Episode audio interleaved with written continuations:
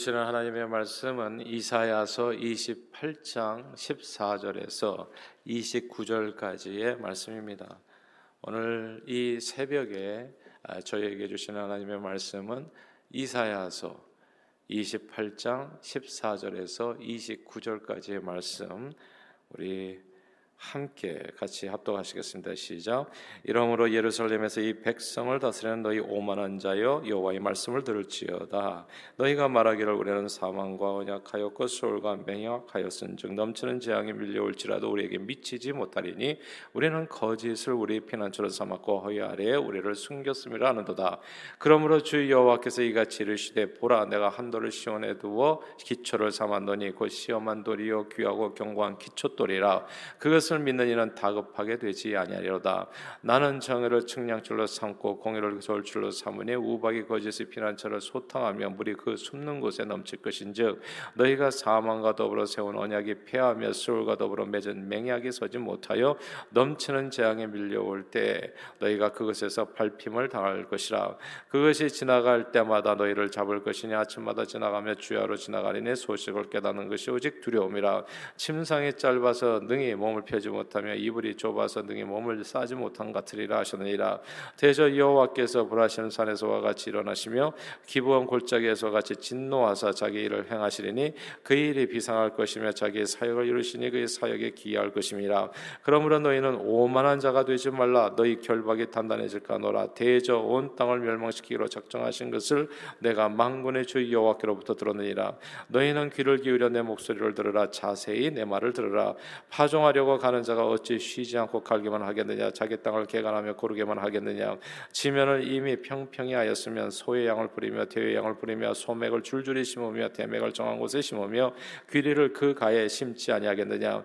이는 그의 하나님이 그에게 적당한 방법을 보이사 가르치셨음이며 소의 양은 도리깨로 떨지 아니하며 대의 양에는 수레바퀴를 굴리지 아니하고 소의 양은 작대기로 떨고 대의 양은 막대기로 떨며 곡식은 부수는 가 아니라 늘 떨기만 하지 아니하고 그것에 수레바퀴를 굴 리고 그것을 말굽으로 밟게 할지라도 부수지는 아니하나니 이도 망군의 여호와께로부터 난 것이라 그의 경영은 기묘하며 지혜는 광대하니라 아멘. 아, 옛날 공중 화장실은 보통 사람들의 낙서로 가득했습니다. 대부분 허접한 내용이었지만 그 중에서도 꽤 괜찮은 내용이 보이기도 했지요. 오래전에 아 제가 아마 버지니아에서 목회할 때였었던 것 같은데 오래 전이에요. 한 20 수년 전 되리라 생각하는데 한국의 한 주간 잡지에 서울대 화장실 낙서 백일장이라는 글을 보았습니다. 서울대학교 화장실에 벽에 쓰여진 그 낙서를 모두 모아서 이제 최고의 작품을 선정했죠. 근데 그 내용에 심오했습니다. 뭐 이렇게 뭐 그 장원도 뽑고 그 다음에 또 이렇게 또 여러 가지 상들 뭐 우수상, 최우수상 해가지고 하는데 그 내용들이 참 흥미로웠고 또 흥미도 있었지만 또 깊이도 있었어요. 근데 장원한 작품이 이겁니다. 누군가 이제 맨 처음 이런 글을 썼어요. 머리가 좋으면 뭐 하나 돈이 있어야지. 아마 이 글을 쓴 학생은 개천에서 용나던 머리가 좋아서 서울대학교에 합격해서 공부하게 된 학생인 듯 싶어요. 아, 그런데 이제 집안 살림이 가난해서 공부에만 집중할 수 없었는지 주변에 이제 돈 많은 많은 집 아이들이 공부에만 열중할 수 있잖아요. 돈 많은 집 아이들은 그래서 열심히 서울대학에 들어왔지만은 자기는 이제 뭐 아르바이트도 하고 그러면서 힘들게 살아가는 바람에 공부할 시간이 없어 자꾸 뒤처지는데 돈 많은 집 아이들은 아르바이트 같은 거 다른 이게 시간을 낭비할 필요 없이 공부에만 집중해서 앞서가는 것을 보면서 이제 내심 어떤 실망한 마음을 적어놓은 그한 줄이 아닌가 그렇게 생각합니다. 그런데 누군가 그렇게 써놨는데 이제 또 다른 학생이 와가지고 화장실을 보다가 그 아래 아래다가 또 어, 또 다른 글을 적은 거예요. 그 아래는 이런 글이 적혀 있었습니다. 돈이 있으면 뭐 하나 빽이 있어야지. 이제 이 글은 하루 아침에 정치권의 밑보인 재벌이 감옥에 가기도 하고 망하기도 하는 것을 보면서 이제 정치적인 빽이 없는 부자 부자는 이제 불안하다라고 하는 심리를 표현한 이제 어느 부잣집 학생이 서울대 학생이 이제 쓴 것으로 보이는 겁니다. 그런데 그 이 글 아래 또 누군가 한 글을 또 집어 넣었습니다.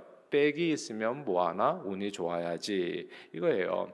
아마 이 글을 쓰는 학생은 정치적으로는 빽 있는 집안 출신인데 선거 때마다 이 민심이 항, 방이 달라지잖아요. 그래서 아무리 노력해도 운이 나쁘면 한순간에 나락으로 떨어질 수밖에 없는 삶을 이제 탄식한 듯 싶습니다. 이렇게 서울대 화장실 낙서 101장에서 장원한 글의 내용을 이제 순서적으로 정리해 보면 이제 명석한 두뇌 위에 뭐가 있어요? 돈이 있고 돈 위에 빽이 있고 아 그리고 그 모든 것보다 운이 좋아야 된다고 이해할 수 있습니다. 사람은 정말 운이 좋아야 됩니다. 사람은 정말 운이 좋아야 돼요. 운 나쁘면 어떻게 됩니까? 넘어져도 코가 깨질 수 있고 운이 나쁘면 접신물에도 익사할 수 있어요. 사람은 진짜 운이 좋아야 됩니다. 그래야 성공할 수도 있어요. 일본에서 중졸이라고 하는 학력으로 큰 부자가 된 사이토 히토리라는 사람이 있습니다.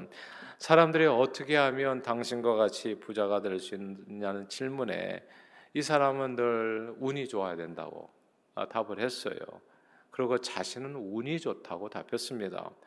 근데 운이 좋은 비결이 뭐냐 그랬더니 그는 하루에 천 번씩 나는 운이 좋다, 운이 좋다, 운이 좋다, 운이 따르는 사람이다 하고 혼자 주문을 외운다고 그래요. 나는 운이 좋다고 하루에 천 번씩 운이 좋다, 운이 좋다, 운이 좋다, 나는 운이 좋다 막 이렇게 되뇌이면 자연스럽게 기분이 좋아진다나요? 그리고 좋은 일을 자꾸 생각하게 되고 자신이 있는 것이 행복한 장소라 생각하게 된다는 겁니다. 그는 개인의 노력보다 운이 더 강하다고 말합니다. 왜냐하면 노력은 인간의 힘이지만 운은 하늘의 우주의 기운이기 때문입니다. 자, 이 세상에서 말하는 이 운이라는 단어를 성경 용어로 바꾸면 가장 비슷한 말이 은혜입니다. 하나님의 은혜입니다. 하나님의 은혜란 인간의 노력과 아무 상관없이 아무 자격 없는 사람에게 거저 주시는 하나님의 선물을 의미합니다. 그리고 개인의 노력과는 비교할 수 없이 하나님의 은혜는 완전하고 강력하지요. 그 이유가 또 오늘 본문에 나오기도 해요. 오늘 본문 29절 같이 한번 읽어볼까요? 29절 읽겠습니다. 29절입니다. 시작. 이도 망군의 여호와께로부터 난 것이라 그의 경영은 기묘하며 지혜는 광대하니라. 아멘. 여기서 만군의 여호와 그의 경영은 기묘하고 지혜는 광대하다. 이 구절을 주목할 필요가 있어요. 먼저 만군의 여호와라고 하는 이 호칭을 생각해 볼 필요가 있어요. 망군의 여호와 그 뜻이 뭔가요? 여기서 망군이란 문자적으로 하나님께서 부리시는 하늘의 천군 천사를 어, 뜻하지요. 그리고 그 의미는 온갖 권세와 세력의 여호와 하나님 이런 뜻이 되어집니다. 그러니까 진짜 all powers, almighty God 뭐 그런 뜻이에요. 진짜 모든 세력과 모든 권능에 내가 아, 더 이상 표현할 수 없는 이 극한의 모든 것을 다 가지신 어마어마한 능력이 하나님, 예, 전능하신 하나님. 아, 다윗은 이 망군의 여호와를 역대상 29장에서 이게 좀 이해가 잘 안 되잖아요. 이렇게 얘기해도 그래서 망군의 여호와를 풀어서 어, 역대상 29장에서 설명해 두었어요. 이렇게 설명했습니다. 여호와여 위대하신과 권능과 영광과 승리와 위엄이 다 주께 속하였습니다. 천지에 있는 것이 다 주의 것입니다. 여호와여 주권도 주께 속하였사오니 주는 높으사 만물의 머리가 되십니다. 이게 이제 만군의 여호와라고 하는 그 말씀을 이렇게 풀어서 설명한 거예요. 부와 귀가 그러니까 부기 영화 다른 거 포함했어요. 부와 귀가 주께로 말미암고 또 주는 만물의 주제가 되사 손에 권세와 능력이 있사오니 모든 사람을 크게 하심과 강하게 하심이 주의 손에 있나이다. 이게 만군의 여호와가 누군가에 대한 자세한 설명입니다. 인생의 생사 화복은 사람들의 일반적인 생각과는 다르게 기묘한 경영과 광대한 지혜로 세상을 다스리시는 만군의 여호와 하나님 손에 달려 있습니다. 문을 열면 닫을 자 없고 닫으면 열 자 없는 그분이 은혜 주시고자 작정하신 사람이 은혜를 받는 것이고요. 그래서 다른 박치를 하는 사람으로 말미암이 아니라 오직 극률이 여기시는 하나님, 은혜 주시는 하나님으로 말미암는 그 뜻이 그런 내용이 되어지는 것이죠. 그래서 은혜 주시는 하나님께서 은혜 주신 자가 은혜 받아요. 복 받는 사람이 복 받습니다. 그러니까 운이 따라야 될 인생은 운이 아니라 하나님의 은혜요. 그리고 하나님께서 멀리 하시는 자는 반드시 패망케 되어집니다. 오늘 잘 된다고 좋아할 것 없어요. 화무 11홍이에요. 예. 그러니까 10일 이상 피는 꽃이 없다고요. 하나님께서 붙들어 주신 만이 영원한 겁니다. 영원한 거. 세상은 이 모든 것을 운이라고 말하지만 성경은 오직 하나님의 은혜라고 말씀합니다. 자, 그러면 정말 중요한 질문. 그럼 누가 하나님의 은혜에서 멀어지고 또 하나님께서는 어떤 사람에게 은혜를 베푸시는가요? 그 내용이 오늘 본문에 나옵니다. 누가 하나님 앞에 은혜를 받는가? 누가 하나님께서 가까이 하시는가? 이 내용을 꼭 기억하시고 여러분의 삶에 적용하셔서 오늘도 은혜 충만한 진짜 운이 따르는 것이 아니라 우주의 기운이 아니라 하나님께서 정말 만군의 여호와께서 축복하시는 그 내용이 여러분의 삶에 넘치기를 주님의 이름으로 축원합니다. 자, 두 가지예요. 첫째는 겸손입니다. 하나님의 은혜에 가까워지는 사람은 겸손이고요. 하나님의 은혜에서 멀어지는 사람은 오만한 사람입니다. 다 함께 22절 읽어 볼까요? 22절 읽겠습니다. 22절 시작. 그러므로 너희는 오만한 자가 되지 말라. 너희 결박이 단단해질까 하노라. 대저 온 땅을 멸망시키기로 작정하신 것을 내가 만군의 주 여호와께로부터 들었느니라. 아멘. 여기서 오만한 자가 되지 말라. 이건 아무리 강조해도 부족함이 없어요. 오만한 자가 되지 말라. 남유다는 이게 이제 오늘 본문의 배경이 그거거든요. 남유다 백성에게 한 얘기예요. 어제 말씀은 아 그러니까 지난 토요일인가요? 어제 말씀은 사실 에브라임의 멸망의 이유에 대해서 얘기한 거고 오늘은 남유다의 멸망의 이유와 어떻게 사는 길에 대해서 얘기한 겁니다. 남유다가 문제는 이거예요. 북이스라엘처럼 에브라임처럼 아수르 제국이 공격해 들어올 때 하나님을 의지하기보다는 남쪽에 있는 강대국인 애굽을 든든한 백으로 삼아 저들을 의지해서 위기를 모면하고 했었던 겁니다. 제가 말씀드렸잖아요. 머리가 좋으면 뭐 하냐고요. 돈이 있어야지. 근데 돈이 있으면 뭐 하냐고요. 백이 있어야지. 여기까지 간 겁니다. 이 남유다가 백이 있어야 되지 않는가. 그래서 백이 누가 되는 거예요? 남 남쪽에 있는 애굽이 백이 된 겁니다. 백을 하나 딱 든든하게 뒷 배경을 갖게 되니까 뭐 자신만 만해진 거예요. 그래서 애굽의 백을 갖게 되니까 재앙이 몰려와도 자신들에게 미치지 못할 것을 자신했던 겁니다. 이 세상에 살 때라도 사람들 그런 사람들 많이 만나지 않아요. 뭐 자기 친척 중에서 뭐 네, 어디에 뭐 청와 강화된 누가 있다, 뭐가 있다. 그래서 나는 든든하다. 뭐 군대 가도 뭐 살 수 있다. 뭐 이런 얘기 하잖아요. 백이 있는 사람은 과연 이 땅에서 남보다 좀 앞서가는 것처럼 보이기도 해요. 그럴 때가 있어요. 그러니까 이 그런 백을 의지하고 남유다가 자신만만했었던 겁니다. 저들은 자신의 노력과 지혜와 힘을 믿고서 그래서 오만하게 말하고 행동했습니다. 자기가 의지하는 그 백을 믿고서요. 그런데 백이 있으면 뭐 하겠습니까? 운이 좋아야 되지 않겠어요? 운이 좋아야 되죠. 하늘이 도와줘야 되잖아요. 하늘이 돕지 않으면 어떻게 되겠습니까? 사람의 집을 세울지라도 여호와께서 돕지 않으면 세우는 자의 수고가 헛된다고 성경은 말씀하잖아요. 하늘이 돕지 않으면 아무리 든든한 백을 붙들었다고 할지라도 그 백은 오히려 사망과 음부, 수월에 이르게 하는 백이 됩니다. 결국 패망할 수밖에 없지요. 그것이 오늘 본문 말씀이에요. 하나님께서 하시는 말씀 한번 들어보세요. 18절. 이 백을 의지했던 남유다 백성들에게 18절 말씀입니다. 18절 시작. 너희가 사망과 더불어 세운 언약이 패하며 수월과 더불어 맺은 맹약이 서지 못하여 넘치는 재앙이 밀려올 때 너희가 그것에게 발핌을 당할 것이라. 아멘. 아 여기서 너희가 세운 언약이 맺은 맹약이 서지 못하고 너희가 발품을 당할 것이라는 구절을 주목해야 됩니다. 사람이 아무리 든든하게 제방 쌓고요 두 겹 세 겹 자기 신을 보호해도 하나님께서 온 땅을 멸망시키기로 작정하시면 그대로 망할 수밖에 없다. 하나님께서 닫아버리면 열자가 없다. 그러니까 너희 인생 이제 이제 그만 살아라 하면은 그냥 가야 되는 게 그 순간에 별일이 다 생겨서 반드시 그 순간에 갑니다. 그러니까 한 방에 훅 가는 사람도 우리 주변에 되게 많잖아요.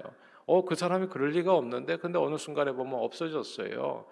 그러니까 이게 참 무서운 일이 아닐 수가 없어요. 하나님께서 온 땅을 멸망시키기로 작정하시면 빽이 무슨 소용이 있냐고 빽이 빽이 머리 좋은 게 무슨 의미가 있고 돈이 무슨 의미가 있고 근데 사람들은 하나님을 꼭 맨 마지막에 둬요 하나님을 결혼할 때도 보면 이제 우리 애들도 아, 뭐, 뭐 애들 얘기 죄송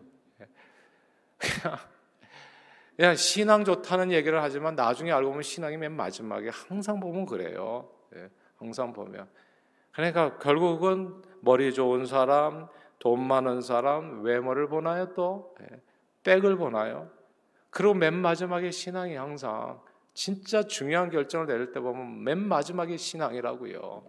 근데 이 모든 게 다 무슨 의미가 있냐고 오늘 성경은 얘기하는 거예요. 너희가 오케이 머리도 좋은 너희 지도자들이 예루살렘 지도자.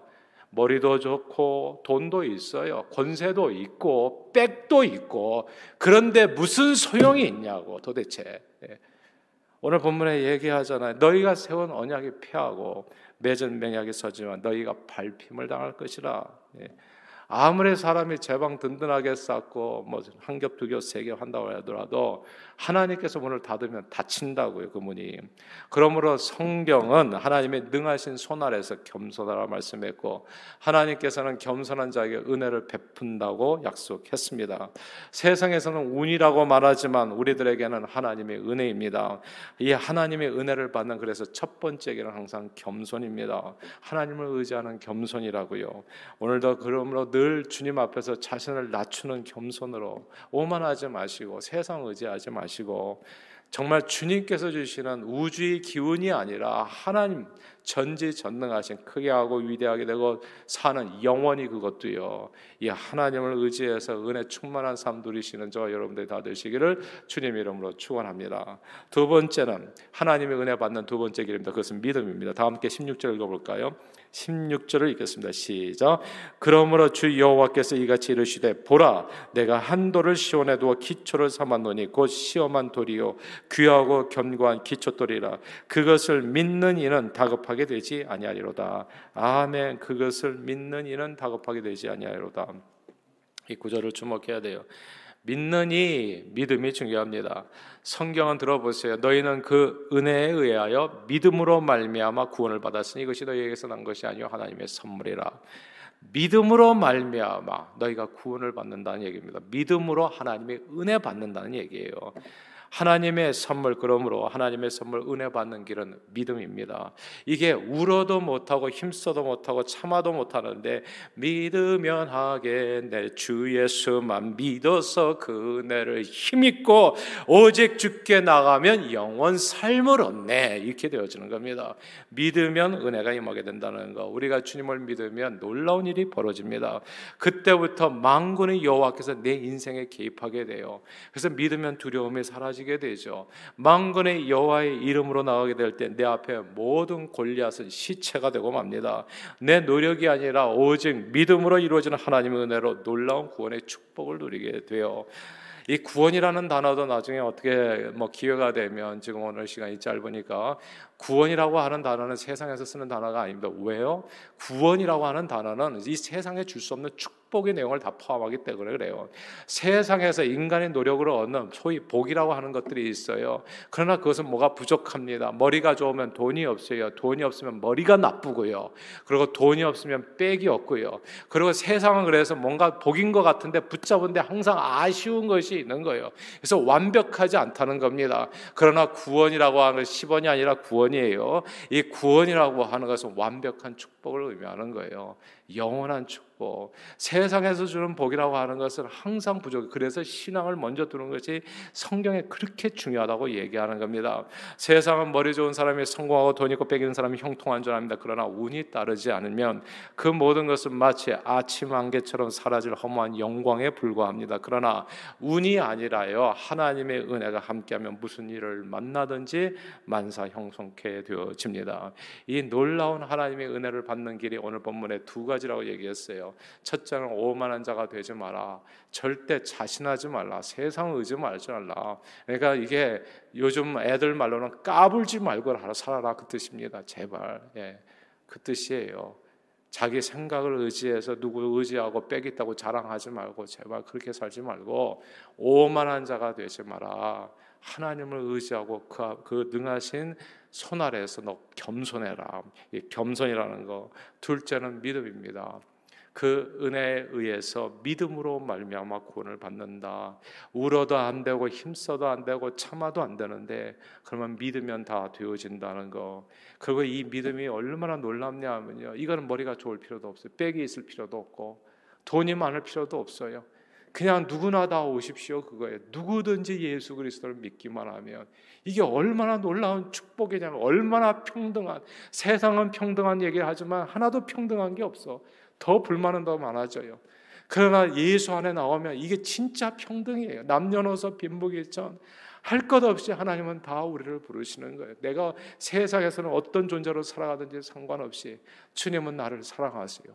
주님을 믿기만 하면 무엇이 우주의 기운이 아니라 전지전능하신 하나님의 은혜가 우리의 삶에 임하게 되는 겁니다. 그러므로 오늘도 매 순간 주님 앞에 저와 여러분 자신을 낮추어서 겸손히 행하실 수 있게 되기를 바랍니다. 또한 범사에 오직 주님을 의지하고 신뢰하는 그 믿음으로 모든 믿는 자에게 거저 주시는 하나님의 선물을 풍성히 받아 누리시는 기쁨 충만한 하루 되시기를 주님의 이름으로 축원합니다. 기도하겠습니다.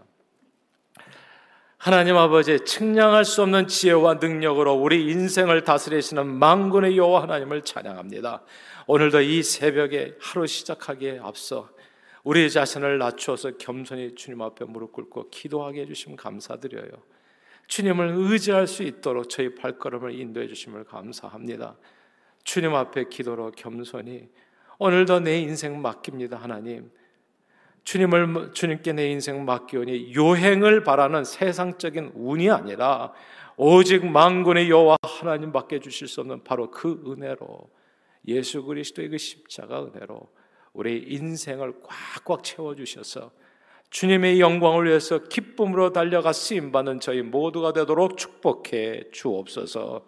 예수 그리스도 이름으로 기도합니다. 아멘.